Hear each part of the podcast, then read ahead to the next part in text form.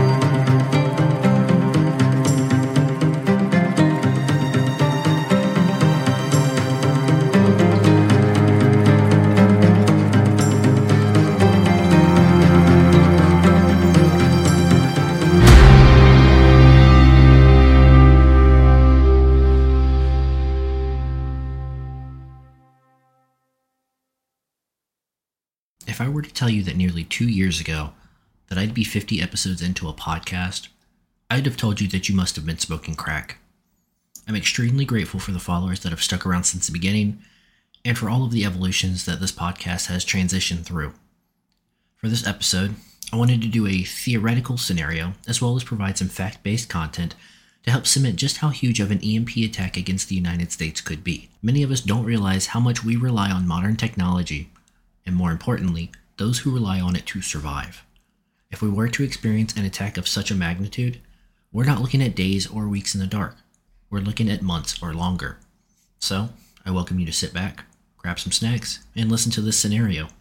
As a trigger warning, there are instances of violence, loud noises, and explosions. If you are unable to listen to this portion, please feel free to skip the scenario and listen to the factual portion that starts following this.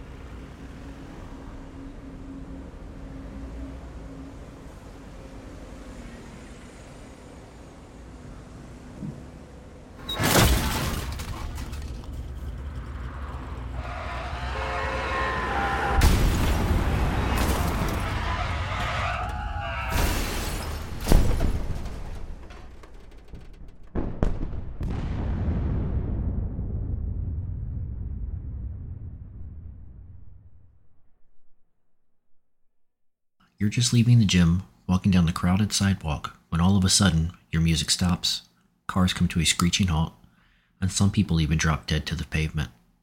Thinking this may be some biological terrorist attack, you run for cover in the nearby coffee shop. Once inside, you notice people tapping their phones, baristas banging their espresso machines, and the drive through associate waving the car to keep moving. Except for you, many think this is just a coincidence. But it's not, and you know exactly what it is. As you head for the door, you check behind you once more to take in the scene and magnitude of what's occurring. Outside, the scenes are similar. Many are looking around in disbelief as their modern lives have just come to a sudden and drastic halt, and others attend to those who unfortunately have relied on modern medical devices to sustain their lives. One to eight hours following the blackout. At the local government level, city services are scrambling to get a handle on the current situation. Within the emergency management office, the person in charge is directing teams to begin setting up the city map and organizing teams to get into the public on foot and begin taking notes of the situation. Both the city manager and mayor are in the emergency operations center watching the chaos unfold. At the state level, more experienced personnel already have an idea of what is occurring and are setting up their emergency gear that is stored for this event. Federally, intelligence officials have already briefed the FEMA director and have begun starting their backup systems to start the response phase of this catastrophic event. FEMA is in the process of relocating their operations west of the Mississippi River, where communities remain relatively unaffected. The president is moved to Air Force One, where he can remain airborne indefinitely and communicate with ground assets. Immediately following this event, the President issues a federal disaster declaration, with Congress approving and tacking on 10 United States Code 12301A, or the full mobilization of military reserve component service members. This code states if a war or national emergency is declared by Congress, all reserve component units are eligible for involuntary call up. They can be kept on active duty for the duration of a declared war or emergency plus six months. Emergency notices are automatically transmitted over the Emergency Alert Broadcast System as some radios are still transmitting, and amongst the ham radio operators. Those who receive the notice immediately report to their assigned duty locations and begin preparing for the arduous journey into the disaster zone. Back in the local and state governments, many have already activated their National Guard units, with many actively patrolling heavily populated areas to prevent looting and chaos from erupting further. Curfews are enacted within most cities, many requiring citizens that don't work in critical roles to be inside their residences by dusk. If they are outside after that time, Police units have the authority to detain on site and ticket those for breaking the curfew up to $5,000.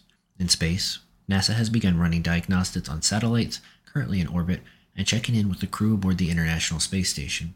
When the launch was first identified, NASA alerted the crew to don their spacesuits and get into the emergency escape pod in the event the crew would need to travel back down to the surface. Hospitals that are in the dark are scrambling to enact emergency operations plans and start providing supportive care for those patients who are on ventilators. Many of these hospitals still have surge wings from COVID and are opening those for patients who are sure to show up from minor accidents and other ailments that will arise. Police are stationed at entry points to make sure people don't try and steal prescription drugs that could be resold on the street. The federal government has set up contingency operations at the Cheyenne Mountain Complex.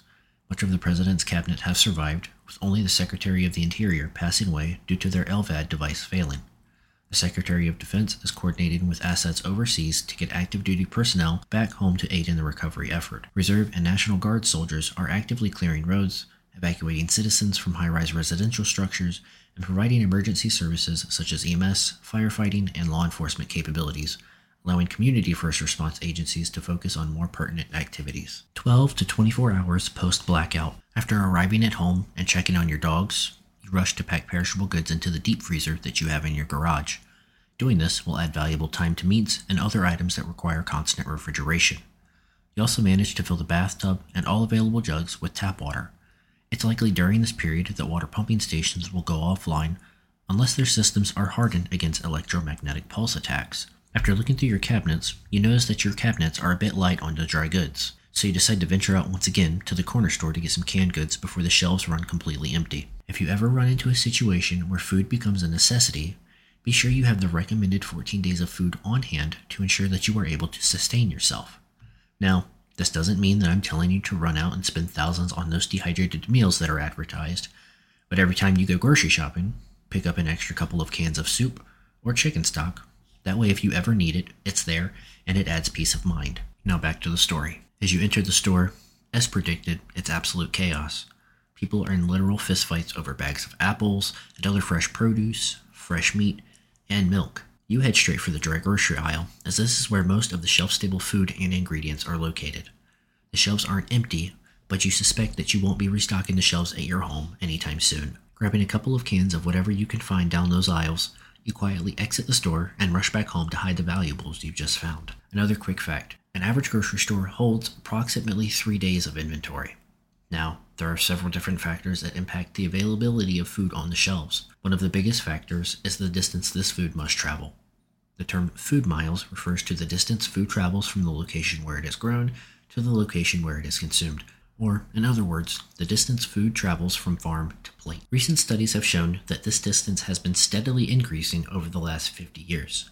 Studies estimate that processed food in the United States travels over 1,300 miles, and fresh produce travels over 1,500 miles before being consumed. Now, in a disaster scenario such as this, it could be very possible that grocery distribution centers could already be low on inventory and would never see a delivery until conditions improve. 48 to 72 hours post blackout. Desperation is beginning to set in. With store shelves now empty and water not flowing anymore, there is a mass exodus traveling west. The federal government has broken the affected area into four different zones by priority. Zone 1 is Washington, D.C., down to the border of Virginia and North Carolina, covering to the border of Pennsylvania. Zone 2 is the Northeast and portions of Canada that have been affected. Zone 3 is North Carolina to Florida. And finally, Zone 4 is any area that is deemed to be a non priority and will be the last to receive federal support. Reserve and National Guard troops are beginning to land at Andrews Air Force Base and any unaffected runways within Zone 1. Resources such as food, water, generators, and medical supplies are also shipped.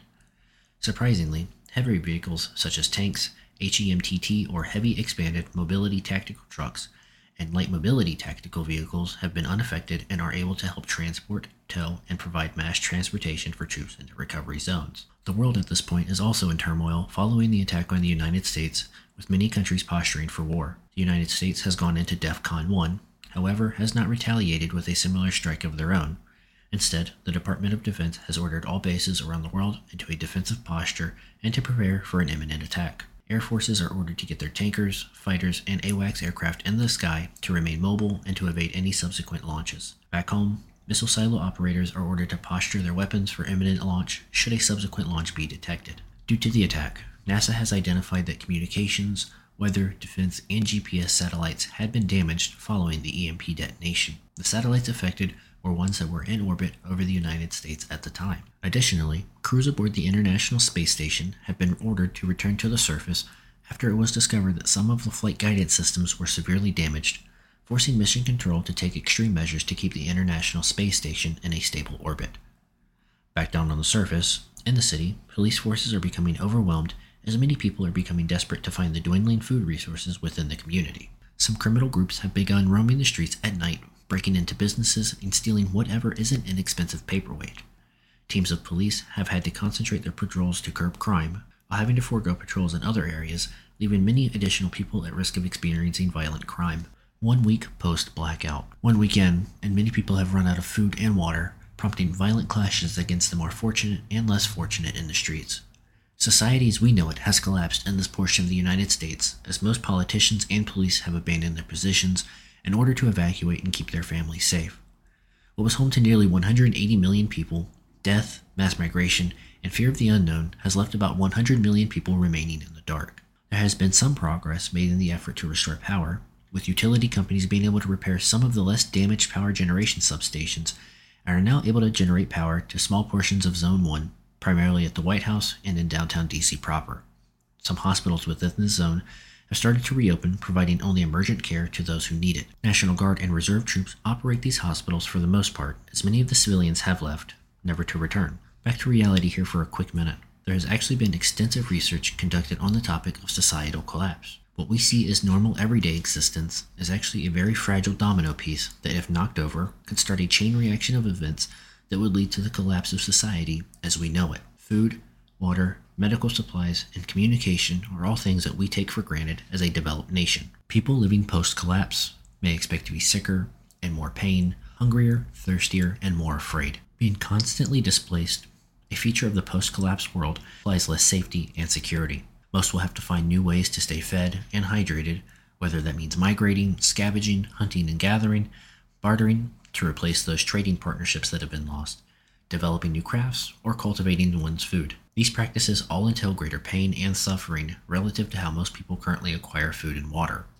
One month post blackout, in zones that have yet to receive much federal assistance, life there is just complete hardship. Many have resulted to setting up community farms, watering holes, and small little medical gathering areas. Zone 1 is about 25% restored, with reserve forces facing small scale skirmishes by groups of individuals that have claimed territory following the evacuations.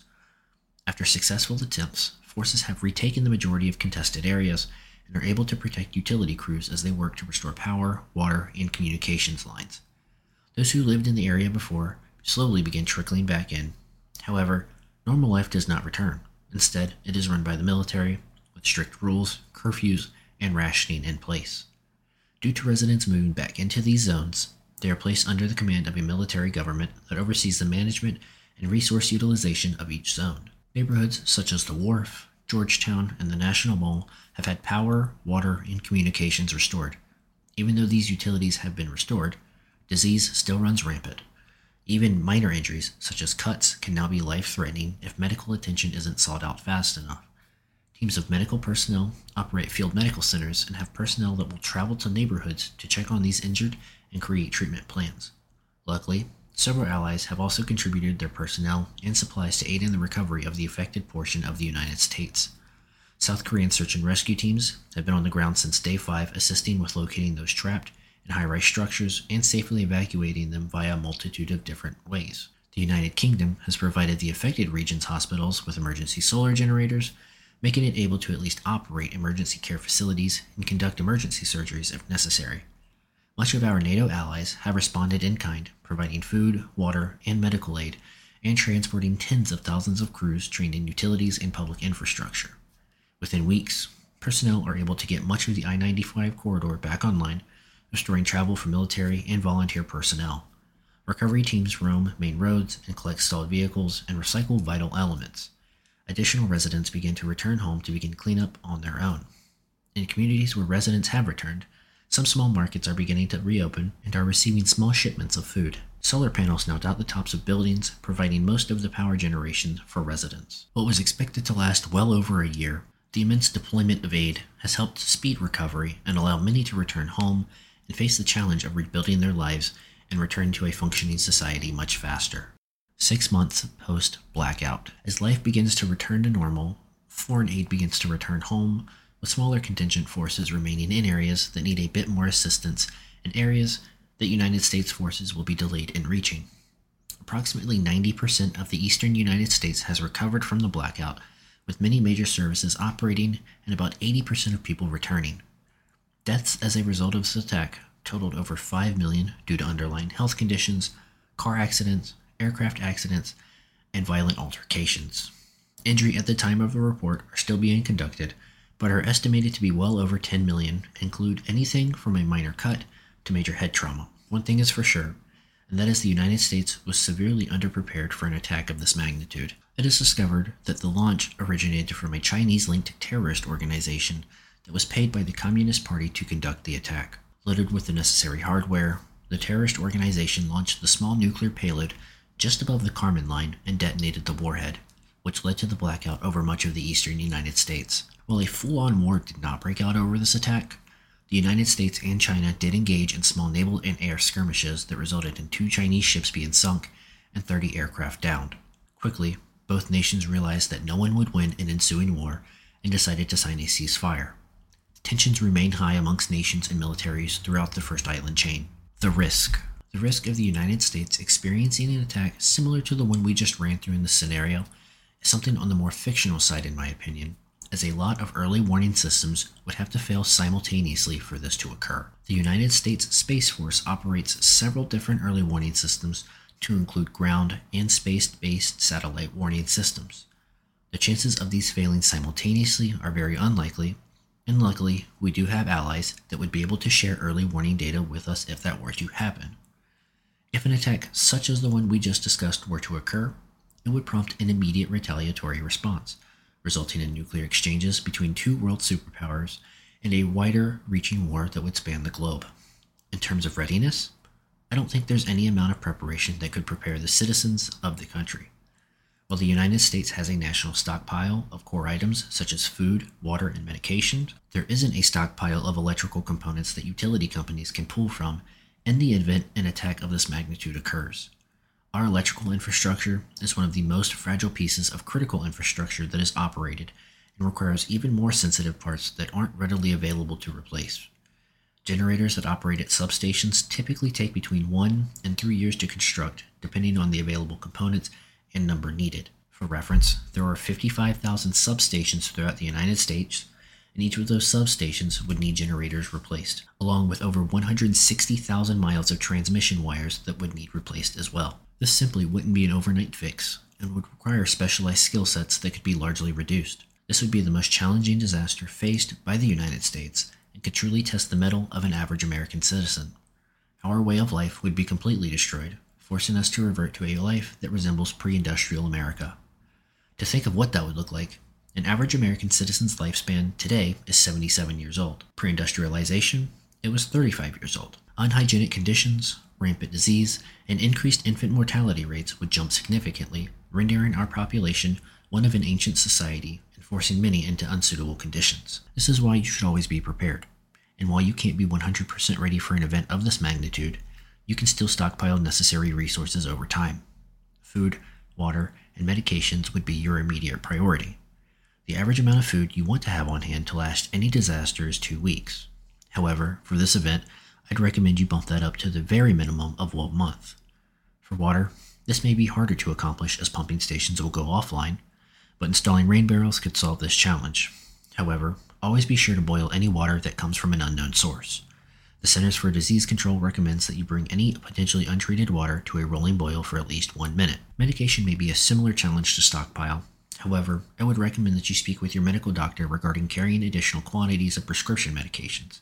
If they are necessary for you to live, most medical providers will offer to increase your prescription amount. For any medication, please be sure to store it in the required conditions to ensure longevity and maximum effectiveness. If you are planning on carrying any additional quantities of over the counter medications, please make sure that you are rotating it based on expiration date, and if it is expired, please discard of it, as you don't know if this medication will remain safe or effective. I want to thank all of you for listening in this season.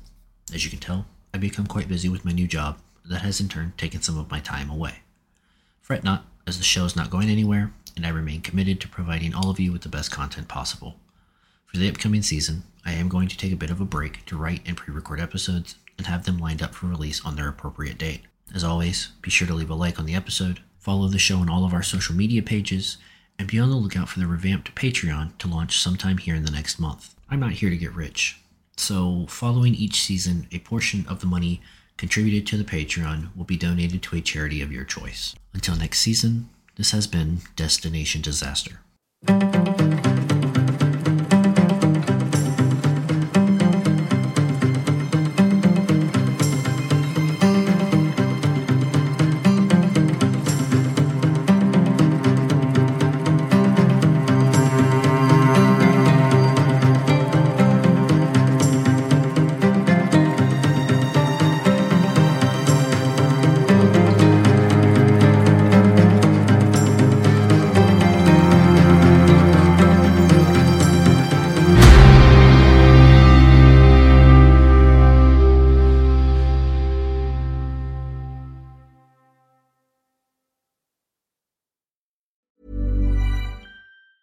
Hey, it's Danny Pellegrino from Everything Iconic. Ready to upgrade your style game without blowing your budget? Check out Quince. They've got all the good stuff shirts and polos, activewear, and fine leather goods, all at 50 to 80% less than other high end brands. And the best part? They're all about safe, ethical, and responsible manufacturing. Get that luxury vibe without the luxury price tag. Hit up quince.com slash upgrade for free shipping and 365 day returns on your next order. That's quince.com slash upgrade.